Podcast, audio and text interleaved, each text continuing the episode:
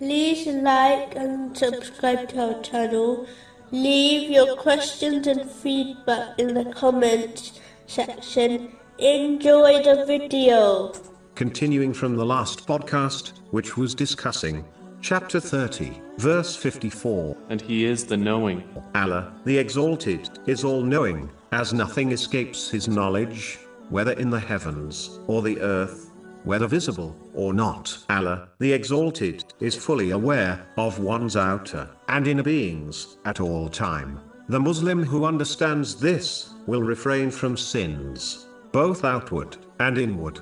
Rightfully believing Allah, the Exalted, knows all this, and will hold them accountable for their actions. In addition, they will not stress about worldly issues, understanding that Allah, the Exalted, is fully aware of it, and will respond to them at the right time. A Muslim should act on this divine name by striving to gain and act on useful knowledge, both worldly and religious, which is the path of piety. This is the true inheritor of the holy prophets, peace be upon them, which has been indicated in a narration found in Sunan Ibn Majah, number 223.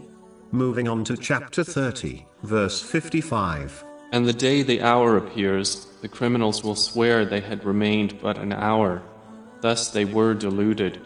In a narration found in Jami R. Tirmizi, number 2377, the Holy Prophet Muhammad, peace and blessings be upon him, declared that he was not concerned over the excess of this material world, and his example in this world is of a rider who takes a short rest under the shade of a tree and then leaves it behind by moving on. In reality, each person is a traveler who stays in this world for a very limited time compared to where they came from, meaning the world of the souls, and to where they are heading, which is the eternal hereafter. In fact, this world in comparison is like waiting at a bus stop. In this narration, this world has been described like a shadow.